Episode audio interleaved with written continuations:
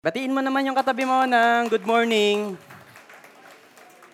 Thank you. So sino po sa inyo dito, um, you have, you're enjoying our series, yun pong set apart na series natin. Di ba yung parang ang, dami nating um, topics na pinag-uusapan every Sunday. And yet, I think this is one of the most important um, series that we have because we want to understand that we are set apart from the world and set apart for God. And so as we start the preaching of the word, can I invite every one of us to please stand up? We're going to jump right into the reading of the word in Genesis 3 verses 1 to 7. So Genesis 3 verses 1 to 7. So madali lang pong hanapin yan, ano, nasa umpisa lang. Ayan. So, basahin po natin Genesis 3, 1 to 7. If uh, nahanap nyo na po sa Bible, please read with me. So, Genesis 3, 1 to 7, starting from verse 1. Now, the serpent was more crafty than any other beast of the field that the Lord God had made. He said to the woman, Did God actually say, You shall not eat of any tree in the garden? And the woman said to the serpent, we may eat of the fruit of the trees in the garden, but God said, You shall not eat of the fruit of the tree that is in the midst of the garden, neither shall you touch it, lest you die. But the serpent said to the woman, You will not surely die, for God knows that when you eat of it, your eyes will be opened, and you will be like God, knowing good and evil. So when the woman saw that the tree was good for food, and that it was a delight to the eyes, and that the tree was to be desired to make one wise. She took of its fruit and ate, and she also gave some to her husband who was with her, and he ate. And the eyes of both were opened, and they knew that they were naked, and they sewed fig leaves together and made themselves loincloths. So let's pray, Lord. As we continue, Lord, yung topic namin about um, set apart, I pray, Lord, that we're gonna be um, aware that we can drift away from being set apart as we, um, if we choose to do so. I pray, Lord, that at the same time, we're going to understand that it was you who um, brings us back, who brought us back to your original design and purpose for us. So help us, Lord, to understand your word today and the grace which you have made available for us. Thank you, Lord, in Jesus' name. Amen. So before we take our seats, before we take our seats, please go around, okay? Um, find someone na hindi nyo pa po kakilala and ask that person of this question. What do you most enjoy at the beach? Ayan. So, meron po ba dito ang hindi pa nakakapunta ng dagat? Ayan. So, or ano po yung gusto ninyong uh, i-enjoy sa beach? Okay po ba? So, madali lang yung question, di ba? Ano yung na-enjoy nyo sa beach? Ano po yung gusto nyong i-experience sa beach, please go ahead and ask um, someone around you, okay?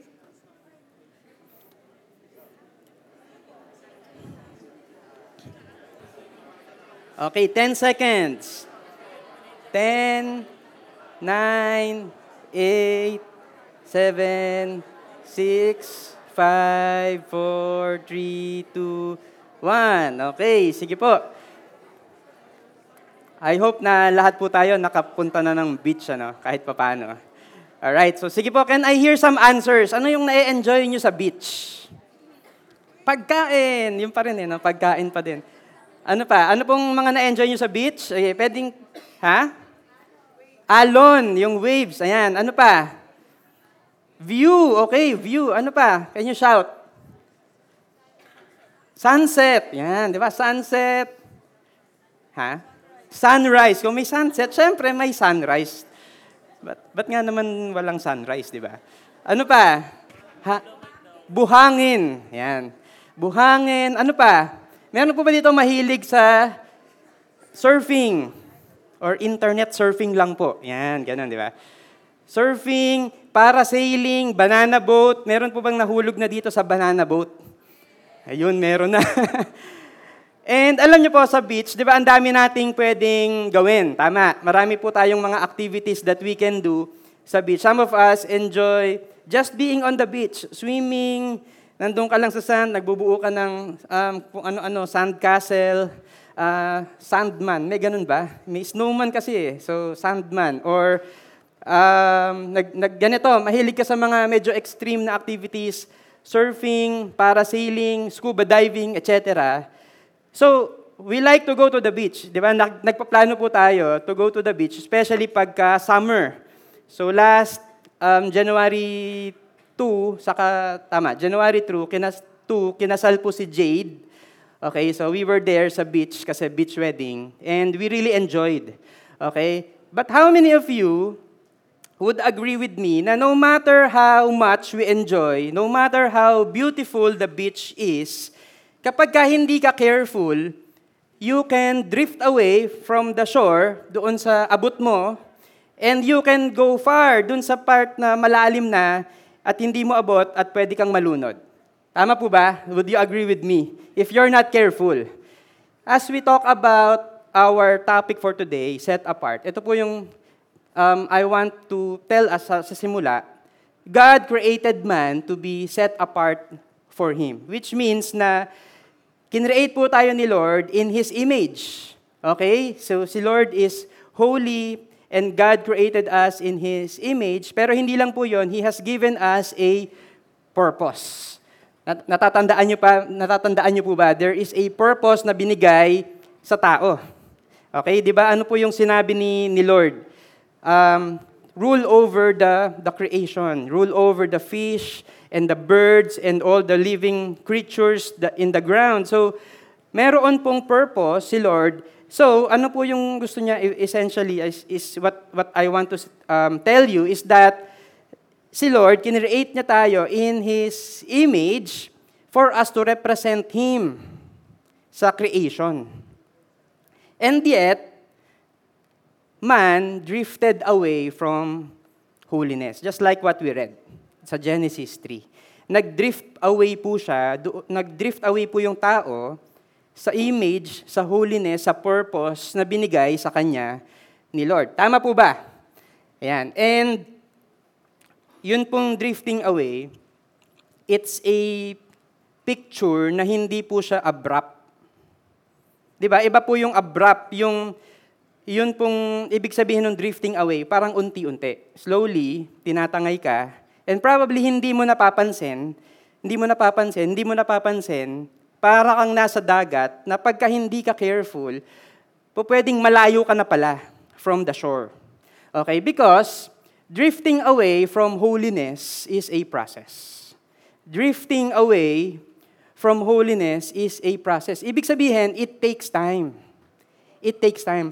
And hindi po hindi ko po to sinasabi for us to be careless. Ay, it takes time naman pala yung drifting away from holiness eh. Sige, gagawa muna ako ng kalokohan. Kasi matagal naman pala eh. Hindi, hindi po ganun yung intention ko as I say that. Kasi pansinin niyo po, no?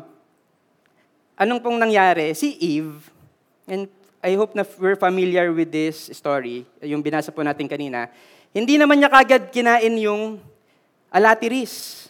And then yung fruit, di ba? Yung fruit. Ano pong ginawa niya? It's a process. Eve entertained the serpent. Di ba? Dumating yung serpent, kinausap siya, in-entertain niya.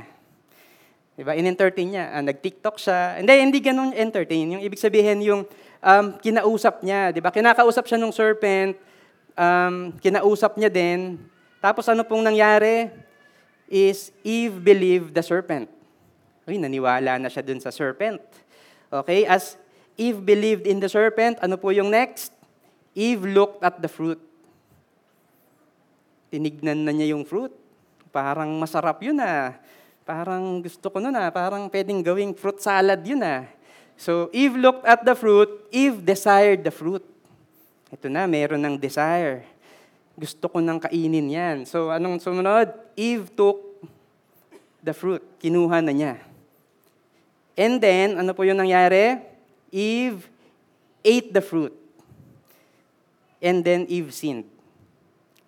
Eve ate the fruit and he violated God's command and he ate he ate the as uh, she ate the fruit. Also, hindi lang po doon natatapos kasi Eve gave the fruit to Adam. So it's a process. Hindi po siya abrupt. na parang um, nakita niya yung, yung fruit and then pinuntahan niya, kinuha niya kagad, tapos kinain na niya. Diba? It was a process. And dito po sa mga nakasulat dito, when is the best time para maging careful at hindi ka mahulog doon sa, sa, sa sin, sa temptation? Kailan po ba? Dito po ba sa when Eve took the fruit? Di ba yung parang hawak mo na, tinignan mo, kinuha mo, nye, kala mo, mat, ma, uh, ano mo ka, maloloko mo ka, tapos hinagis mo yung fruit. Is it the right time to, to say no to the serpent? Ano sa tingin niya? What do you think? Hindi ba dapat dito pa lang, sa umpisa pa lang? Tama? 'Di ba kasi that's what we what that's what we do. Minsan ang ginagawa po natin or madalas, the reason why we fall into sin, it's because in the first place we don't say no to the devil, to the serpent. Ine-entertain muna natin for a long time. 'Di ba? So ganun po yung ganun po yung ginagawa natin. And I I want to tell us that there is a serpent, there is an enemy. Okay? Ito pong enemy natin, the Bible describes that the enemy is like a lion. It's like a lion that is prowling around and waiting for someone to devour. Di ba ibig sabihin, umaaligid-aligid, umaali-aligid sa atin yung, yung enemy. And he's just waiting for an opportunity to devour us. Yung ibang yung iba po dito na Palapit na kasi yung Valentine's. Probably inisip nyo, ay, malamig yung Valentine's ko, walang pumapansin sa akin. Guess what? May nag-aabang sa'yo. Yun nga lang, yung enemy. Di ba? So, de, joke lang po yan. But what I'm trying to say is that there is an enemy that prowls around waiting for someone to devour. And the Bible says that the enemy is crafty. Di ba? Alam niyo po yung crafty? Yung mahilig gumawa ng basket, hindi, ano yun eh. Pinapatawa ko lang kayo. Ang seryoso nyo kasi eh. Di ba yung crafty, ibig sabihin yung matalino, yung tuso. Di ba yun pong tuso siya, um, he's just waiting for, for us to fall into his temptation. So, meron po tayong enemy that is crafty and pansinin po natin yung, yung mundo natin. Ano? There, is, there are a lot of temptations here in this world na po pwede po tayong mag-fall.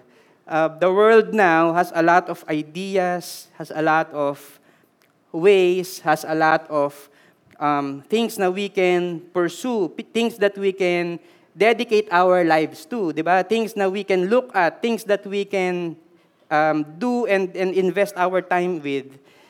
And ang question ko po sa ating lahat ngayon, hindi ba trick yon ng enemy sa'yo?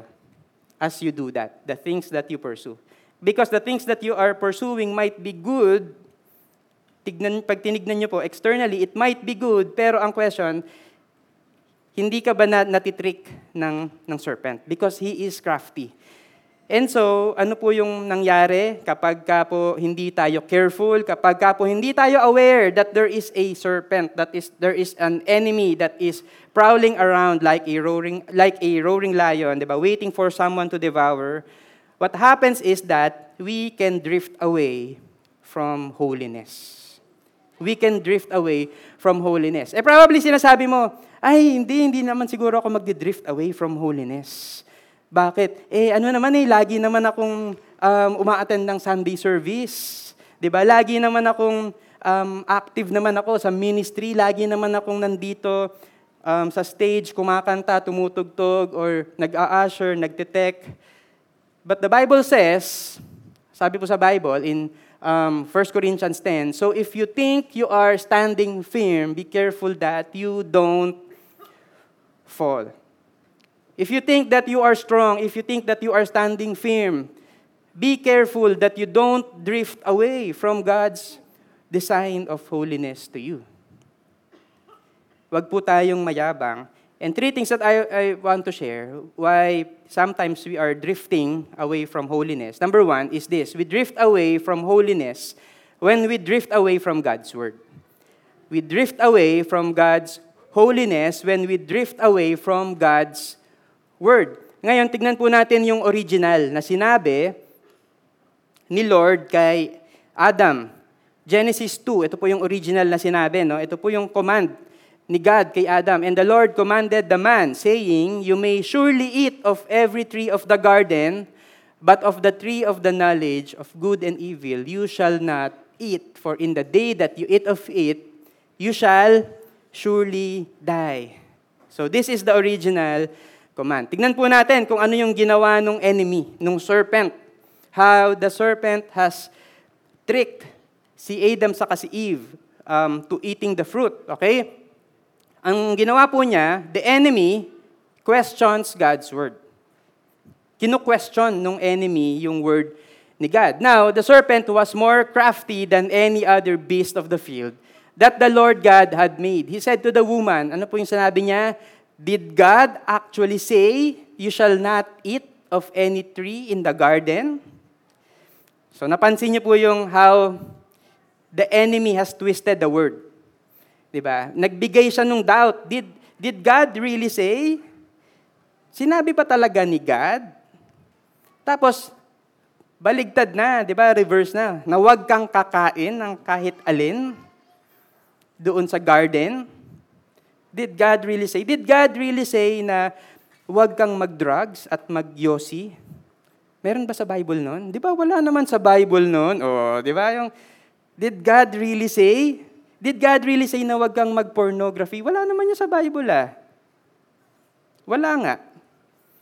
Pero yung principle that, that tells us na hindi, na hindi tama yung mga yon is clearly written in the Bible. Diba? Not even a hint of sexual immorality. That's what the Bible says. That, sabi po sa Bible, our, te- our bodies are the temples of the Holy Spirit. And so we don't do that. Pero sometimes, binibigyan po tayo ng doubt ng enemy. And the, the enemy will, will make us question God's word. Okay? Ano pa? The enemy denies God's word. Yan, dito naman dine-deny. But the serpent said to the woman, You will not surely die. Yan, oh, hindi ka naman talaga, hindi ka naman talaga mamamatay. Di ba? Uh, tignan mo nga siya eh. Tignan mo yung, yung um, office mate mo. O, di ba, nandaya siya? O, na, natanggal ba siya sa trabaho? Hindi naman, di ba? Oh, hindi, you will not surely die. Di ba? Ganun po yung, ganun po yung ginagawa sa atin ng enemy. Oh, akala ko ba um, uh, masama yung premarital sex? Oh, eh accepted naman ng lahat eh, di ba? Oh, okay naman eh. Oh, bakit? Nagalit ba yung nanay niya? Hindi naman, di ba? You will not surely die. Di ba? Ganun po yung attack ng enemy sa atin. As if we're not careful, we're gonna lose. We're gonna lose this battle. We're gonna drift away from holiness. The enemy even changes God's word. For God knows that when you eat of it, your eyes will be opened and you will be like God, knowing good and evil. And, and meron pang dagdag. Kapag ka kinain mo to, anong mangyayari sa'yo? You, your eyes will be opened and you will be like God. So nandun po ba yon sa original na sinabi ni Lord? Wali. Di ba? So, the enemy may, uh, will even change the word of God. And now, uh, meron pong story. I'd like to tell you a story.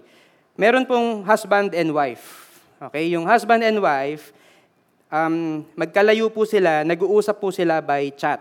Okay? So, si wife, um, nagsha-shopping, napadaan siya sa mall, nakita niya, mayroong magandang bag. Yan. So sino po dito yung mga mga wives, ganyan po yung ginagawa niyo lagi.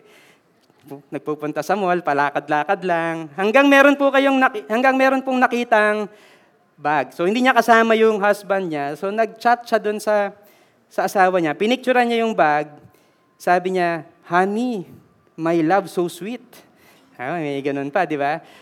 Um, pwede bang bilhin ko yung yung bag na to? Magkano ba yan, honey? Um, $4,000. $4,000. Ano po yung sagot ng husband?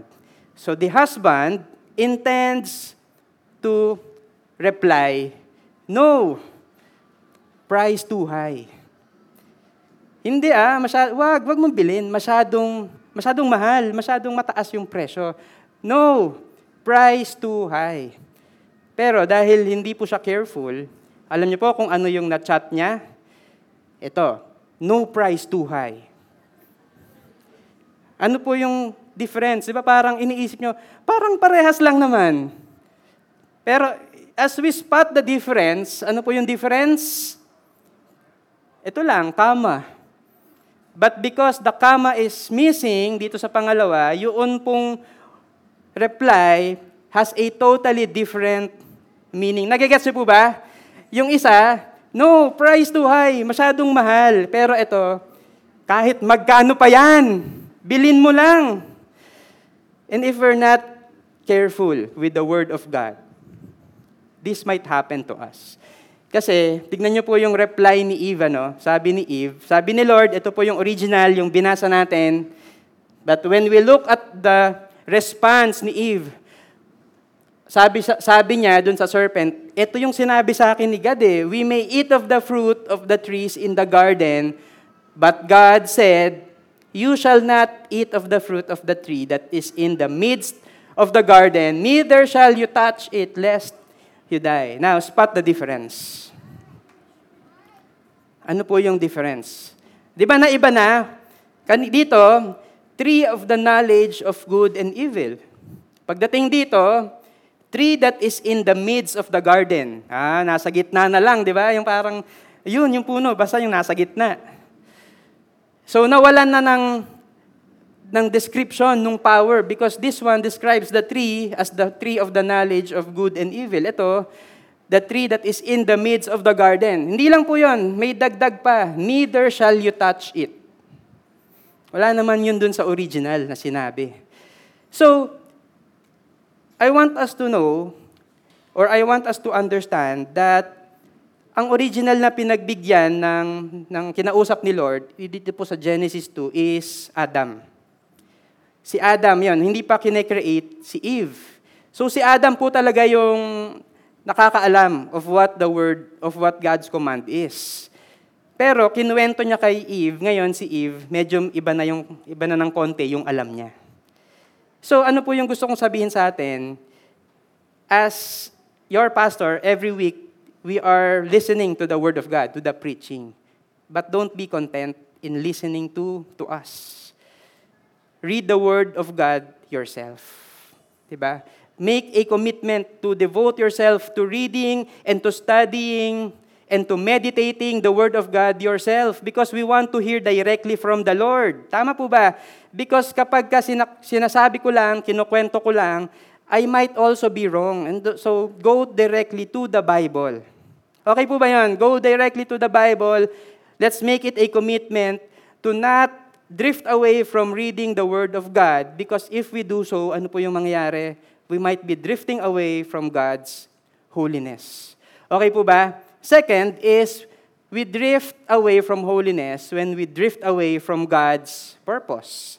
Kapag ka hindi natin ginagawa yung purpose na binigay sa atin ni Lord. And so as we look at the um, next verse, So when the woman saw that the tree was good for food, and that it was a delight to the eyes, and that the tree was to be desired to make one wise, she took of its fruit and ate, and she also gave some to her husband who was with her. And he ate. Si husband, si Adam, who has been given the command, was with her. Sabi po sa Bible, katabi niya lang. Nandun lang. Ginawa ba ni Adam yung purpose, yung command sa kanya ni God? No. And that's why si Eve um, sinned. I'm, I remember ito pong um, story na to, si King David. How many of you are familiar with King David? King David, there was a time in his life that um, Hari po siya, na, hari na siya nito, no? kasi mahaba yung story ni King David in the Bible. So, um, nagsimula siya, hindi pa siya hari noon eh. And then, after many years, he is now this, the king. Okay? Ano po yung nangyari? One day, nakita niya si Bathsheba na naliligo. Di ba? Kaya nga Bathsheba eh, kasi she's taking a bath. Yan. So, parang hindi niyo makalimutan. Si Bathsheba, she's taking a bath. Nakita ngayon ni ni David, ano po yung sumunod na nangyari? ini-stalk niya. Ini-stalk niya, hinanap niya sa Facebook. Ay hindi, wala pang Facebook noon. Pinahanap niya. Di ba yung parang, hanapin mo nga kung sino yung babae na yun. So nahanap, tapos nagkita sila, nagkaroon ng sexual relations, nabuntis si Bathsheba, eh ayaw ni David na mapahiya. Kasi syempre, hari siya eh, tapos nakabuntis siya. So anong ginawa niya? Pinahanap niya yung, or pinatawag niya si Uriah, the husband of Bathsheba. Si, si Uriah is a soldier. Okay?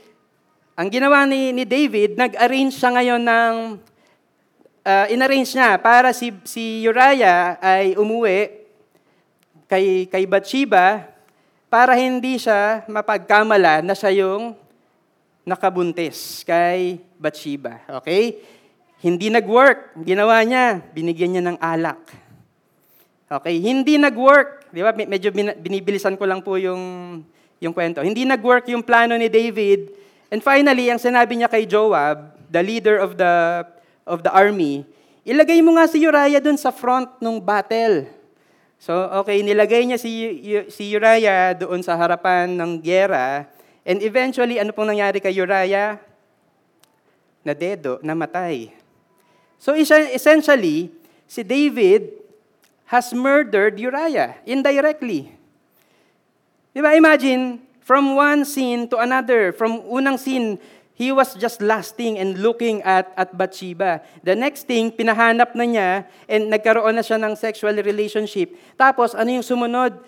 Niloloko na niya ngayon si si Uriah. And now, pinapatay niya si, si Uriah. Eh, so it's one sin leading to the next. And I'm not saying na ang iwasan lang natin yung pinakadulo, yung may pinapatay na siya. Tapos itong una, okay lang. I'm not saying that. I'm saying na if we're, we will not stop, yung one sin can lead to another sin. Because that's what our mind tells us, di ba? Um, itago natin yung mga pagkakamali natin wag nating i-reveal. 'Di ba? Basta makakatakas dun sa kasalanan, tatakas tayo. 'Di ba? That's that's what our instinct tells us. Protect yourself. And yet that's not what we should be doing. Because saan ba 'to nagsimula lahat? Alam niyo po kung saan 'to nagsimula lahat? Sa verse 1 ng 2 Samuel um, 11, In the spring of the year, the time when kings go out to battle, ito po yung time that the kings are supposed to be in the in the battle. Supposedly nandun po si David. He is fighting with the with the army. So ano po yung ginawa ni David? David sent Joab and his servants with him and all Israel, and they ravaged the Ammonites and besieged Rabbah. But look at this at this sentence. But David remained at Jerusalem. Nagpaiwan, nagpaiwan si Si David, hindi niya ginawa yung purpose ni Lord para sa kanya.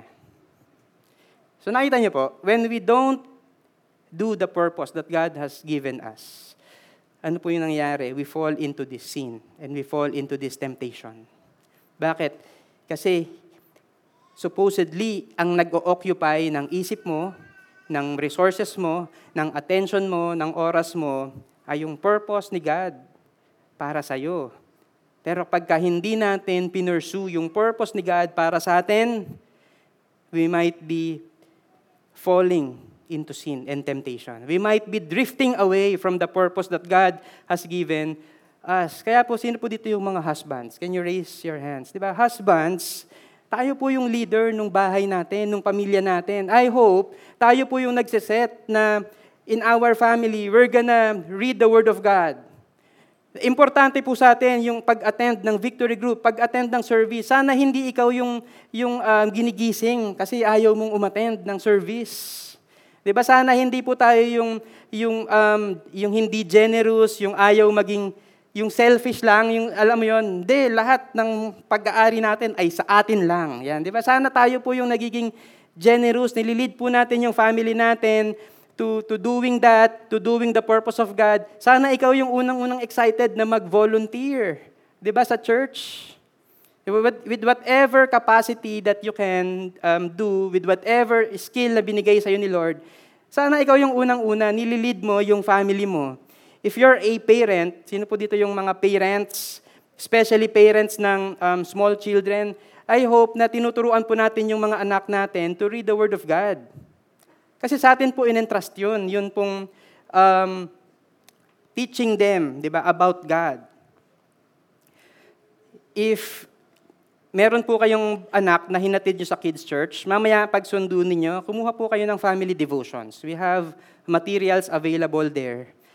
Kumuha po tayo and make sure na nililid po natin yung anak natin papunta kay Lord. Di ba tinuturo natin sa kanila yung prayer, yung giving, yung service sa bahay. Di ba sana tinuturoan natin sila how it is to serve inside the house, how it is to be generous with, your, with their classmates.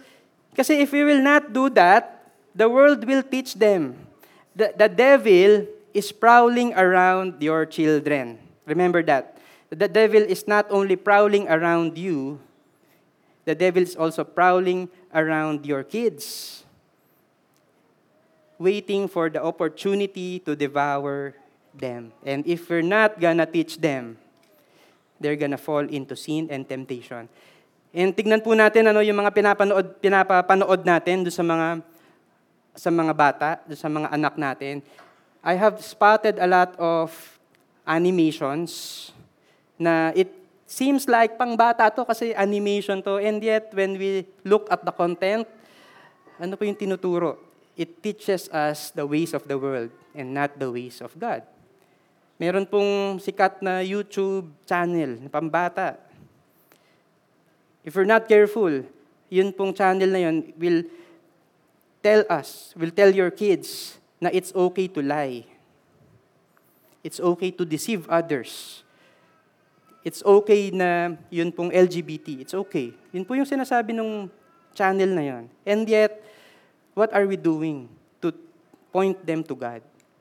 So, Gawin po natin yung purpose natin, di ba? Gawin natin yung purpose natin sa company natin, sa, sa community, sa family. Let's share to them the gospel because God has called us to do that. Kasi if we will not do that, di ba, minsan, sino po dito yung, uh, wag nyo na itaas yung kamay nyo, no? yung minsan nagre-reklamo kayo sa government. Di ba, minsan, puro na lang tayo reklamo, pero are we praying for the government? Are we raising up our kids para sila naman yung susunod na maging um, leaders of our government, pero maayos. So let's not go away or do away with the purpose that God has given us. Because if we will not um, do that, ano po yung mangyayari? We're gonna drift away from holiness as we drift away from God's purpose.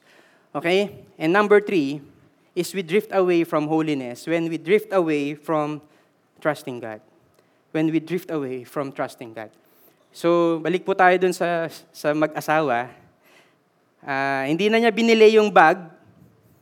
Hindi, joke lang. Wala na pong kinalaman tong story na to. Bag lang po yung ginamit kong picture. So, meron po ulit, ibang mag-asawa na to. No? Mag-asawa, um, one day, nakita nung husband yung laman ng bag nung wife niya. So, nakita niya dun sa bag, nandun yung picture nung asawa niya. Ah, mayroong, sino po sa inyo ganon? May picture ng asawa nyo yung sa loob ng bag ninyo. So, nakita nung husband, sabi nung husband, Honey, my love, so sweet. Yun ulit eh, no? Ang sweet mo naman. Kasi sa loob ng bag mo, may picture ko. Di ba? So, um, sabi nung, nung wife, uh, actually, kapag meron akong mga problema sa buhay, kahit na mukhang imposible, tinitignan ko talaga yung, yung picture mo.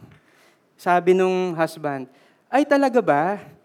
Kasi ibig sabihin ba nun, sobrang laki ng tiwala mo sa akin, na kaya kitang tulungan sa lahat ng mga problema mo, kahit mukhang imposible? Sabi nung wife, ah, dati ganun. Pero ngayon, tinitignan ko yung picture mo, iniisip ko, ano pa bang problema yung mas lalaki dito? Di ba? Kasi we can drift away from trusting God. And now, pagka hindi dumating na po tayo dun sa point na baka dumating tayo dun sa point na we don't trust God anymore. Diba? We can start from this point na we trust the Lord and then drift away from that. Kasi naalala nyo yung time na walang-wala ka, yung wala ka pang pera, na wala ka pang anything, nagsisimula ka pa lang sa pamilya mo, sa trabaho mo. Di ba, kung makapag-pray ka nun, eh, talagang, Lord, nagtitiwala talaga ako sa iyo. I trust you, Lord, with all of my life. And then the Lord will bless you.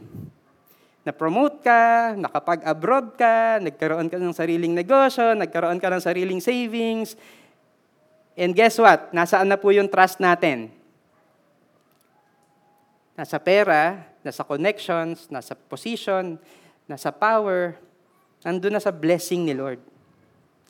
And so we lose, we can go to that route na if we're not gonna be careful, we're gonna lose that, that um, trust in the Lord. And we can now rely on our own understanding, on our own wisdom, on our own ability, and we don't want to do that. Because as we drift away from that complete trust in the Lord, then we can be drifting away from the holiness, from the image, from the purpose that God has given us. Okay? So ganun po yung nangyari kay Eve. So when the woman saw that the tree was good, and that it was a delight to the eyes, and that the tree was to be desired to make one wise, she took its fruit and ate. Galing po siya dun sa time, dun sa moment that she's not eating the fruit. Pero napunta siya dun sa point that, eto na, kinakain na niya yung fruit. Because yun pong trust niya, nag-shift from God to the serpent and to herself. Because she wanted to be like God, knowing good and evil. She wanted, she, she did not believe na she's gonna die. Di ba? So nawala po yung tiwala niya and now she drifted away from God's image, from God's purpose for her. Um, in, in 2 Corinthians 11, verse 13, out verse 3 rather, but I am afraid that as the serpent deceived Eve by his cunning, your thoughts will be led astray from a sincere and pure devotion to Christ. And probably, nandun po tayo sa stage. I don't know about you. Probably, nandun ka po sa stage ngayon that you have this sincere and pure devotion to Christ. Di ba yung bago mong, bago pa lang na nakilala mo si Lord, yung talagang, Lord, I'm, I'm really on fire for you. Lord, I'm, I want to serve you. Or probably, ikaw yung person who has been there. Yung nung simula nung bata ka pa lang, you have been attending church, kasali ka dun sa ENC, 'di ba? Ngayon ENC Gold ka na. So ENC Gold eh, no? So ibig sabihin, nanggaling ka dun sa, sa time na kids church pa lang, uma-attend ka na ng church. 'Di ba? Uma-attend ka na regularly tapos nagpunta ka ng ENC, 'di ba? You're you're young pero you you know about God and you, there, you have a an intimate relationship with the Lord. Pero baka naman dumating ka na dun sa point na you have been led astray from that sincere and pure devotion to Christ. I don't know which um, which season are you in or which uh, of that description are you in. Nandun ka ba ngayon sa sincere and pure devotion to Christ? Or probably, dati ganun ka, sincere and pure devotion to Christ. Pero, ano po yung nangyayari sa atin? Uh, if we're not gonna be careful, we can be deceived by the serpent, just like Eve. And in fact, sabi po sa Bible na all of us have sinned. And all of us have already been deceived by the serpent. Tama po ba? All of us have sinned. We have already been deceived by the serpent. And so, as I um, call our worship team, Genesis 3, ito po yung nangyari sa kanila. No? Genesis 3, verse 7. Then the eyes of both were opened, and they knew that they were naked. And they sewed fig leaves together and made themselves loin cloths. And they heard the sound of the Lord God walking in the garden in the cool of the day, and the man and his wife hid themselves from the presence of the Lord God among the trees of the garden. So ano po yung nangyari? As they took the fruit and, and eat, ano po yung naramdaman nila? They felt naked. They felt shame. They felt fear. They felt um, guilt coming into them. So that's what happens when we lose that holiness na binigay po sa atin ni Lord. And ano po yung ginawa nila? What they did is they sewed fig leaves and made themselves loincloths. That's because that's normal human reaction. Kapag ka, alam mo na meron kang ginawang mali at ginawang kasalanan, what do we do? We cover our shame. Di ba? We cover our nakedness. We cover the guilt that we have. Kaya nga minsan, alam mo yon, meron kang kasalanan. Anong gagawin mo? Nagpo-post ka sa Facebook nung mukha mo, tapos merong verse, I can do all things through Christ who strengthens me. Hashtag, thankful, grateful, and blessed. Or you're gonna post about the ministry na ginawa mo. Oh, nung Sunday, nasa music team ako. Diba? Kumanta ako nung Sunday. Nag-ministry ako. Or, or meron kang uh, binigay, nag, naging generous ka to someone.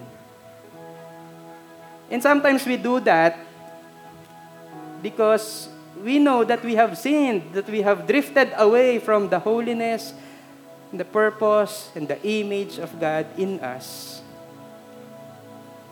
That's what happens. We cover it with whatever it we can para hindi makita ng ibang tao yung shame that we have, yung fear, yung guilt that we have. Pero po, alam nyo, itong fig leaves, sandali lang to. Bakit? Dahon lang yan eh. After a while, mabubulok, they are naked once again. They are, they're gonna be naked once again. And so I love this. Alam, alam niyo po kung ano yung unang-unang ginawa ni Lord? Unang-unang sinabi ni Lord sa kanila in verse 9. This is verse 8. This is verse 8. Alam niyo po, dun sa verse 9, kung ano yung unang-unang ginawa sa kanila ni Lord? Sabi ni Lord, But the Lord God called to the man and said to him, Where are you? Asan na? Asan, asan ka na? Asan ka na? Because man has drifted away from God lumayo kay Lord. Di ba si Lord, the description says that and they heard the sound of the Lord walking in the garden in the cool of the day. Pero ano pong ginawa ni Adam sa ni Eve? Ma, the man and his wife hid themselves from the presence of the Lord God. They drifted away from that moment, that time that they enjoy the presence of God, that they know that they need God, they drifted away from that. Pero ang unang-unang ginawa ni God sa kanila is hinanap sila. Where are you? And I, I'm here to tell us that the Lord has the same word and question for all of us today. Kasi all of us have sinned. All of us have drifted away because of sin, we have drifted away from God. And yet, the question is, where are you? Where are you, Carol? Where are you, G? Where are you, Art? Where are you, Ron? Where are you? Asan ka na? Because ang sagot po ni Lord for all of us who have drifted away from Him is not condemnation. Hindi po sinisi. Eh, kayo kasi, eh, kumain kayo ng, ng prutas. Di ba sinabi ko na, wag niyong kainin. Hindi po ganun yung sinabi ni Lord. Sinabi niya, where are you? In verse 21, And the Lord God made for Adam and for his wife garments of skins and clothed them. There is, si God po yung gumawa ng paraan God clothed them with garments of skins. Which means, meron pong animal na kailangang patayin para makloth sila ng garments made of animal skins. And that this is a picture of Jesus Christ. Ito po yung picture ni Jesus Christ. Look, we have all drifted away from the Lord because of our sinfulness. Because we drifted away from His word, from obeying His word, from trusting Him, from doing His purpose. We have drifted away from that. And yet, ano po yung ginawa ni Lord? The Lord sent His one and only Son for all of us. The Bible says that the Son of Man came to seek and to save the lost. He died for us to seek us, all of us who have drifted away from God's holiness. Ang sagot po doon ay walang iba kung hindi si Jesus. And today, we're gonna take the communion. Can I invite everyone to please stand up? We're gonna take the communion. Ito pong communion, this is not just a routine, a tradition that we do every single month, just because it's a tradition. As you prepare your, your the communion elements na binigay po sa inyo kanina or kinuha nyo kanina, pwede po bang gawin natin is let's take this time to remember. Ito pong communion is a reminder that God sent His one and only Son to die on the cross for us, to seek us, to seek all of us who have drifted away from Him, so that there's no more need for fear and for shame and for guilt because when the Lord looks at us, ang nakikita po niya is walang iba kung hindi si Jesus Christ in us.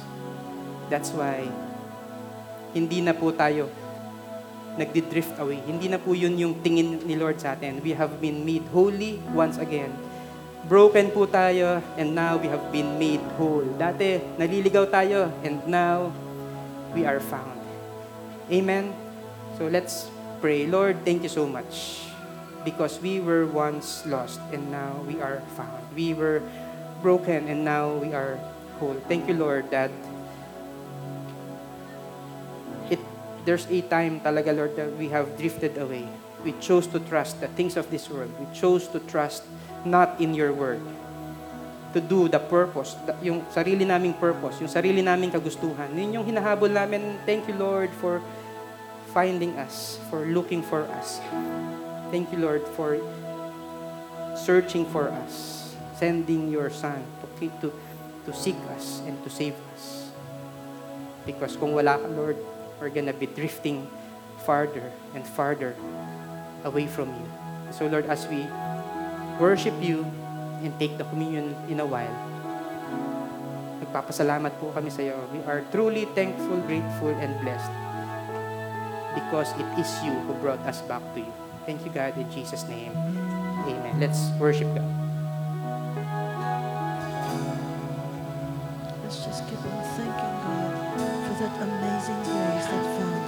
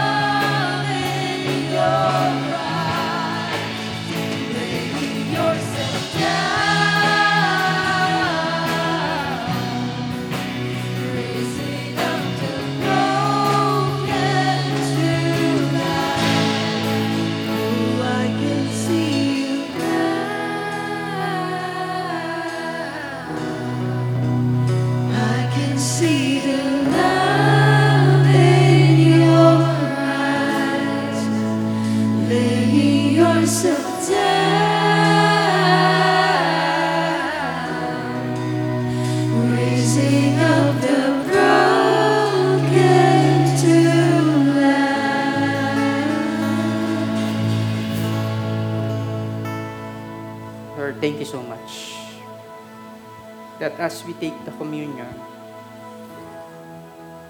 alala po namin, Lord, inaalala namin that the only answer to our drifting away from you is none other than you.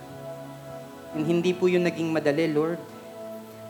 Kasi hindi ka lang naman physically nagpunta to look for us. You came here, took the form of a servant, and in your obedience to the Father, you laid down your life for us on the cross. Now, we are found. We were once blind, and now we see. Thank you, God. Thank you, Lord, for the cross. You found us.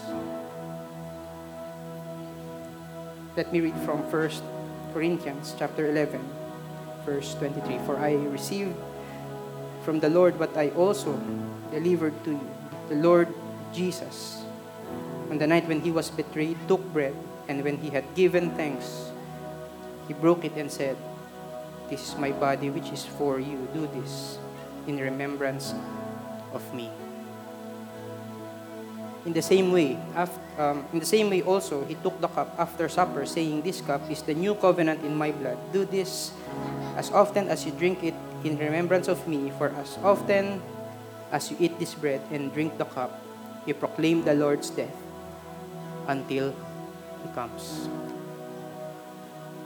Pwede pong hawakan natin yung ating bread, the body of Christ, broken for you, for all of us. Thanks be to God. Let's all partake of the bread.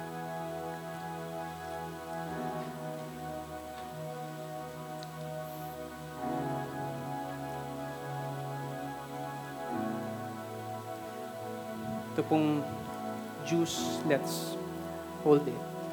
This is the blood of Christ shed for us, for all of us.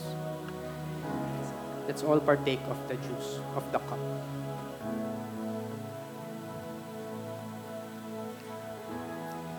Thank you, God. I pray that it's not just gonna be during communion that we will always remember yung ginawa mo for us. For all of us who have drifted away from you, we're gonna remember you every single moment, every single day of our lives. Because this is the most important thing that you have done for us. Thank you, God. In Jesus' name. Amen amen and amen. Give praise to God. Alright, thank you so much for joining us.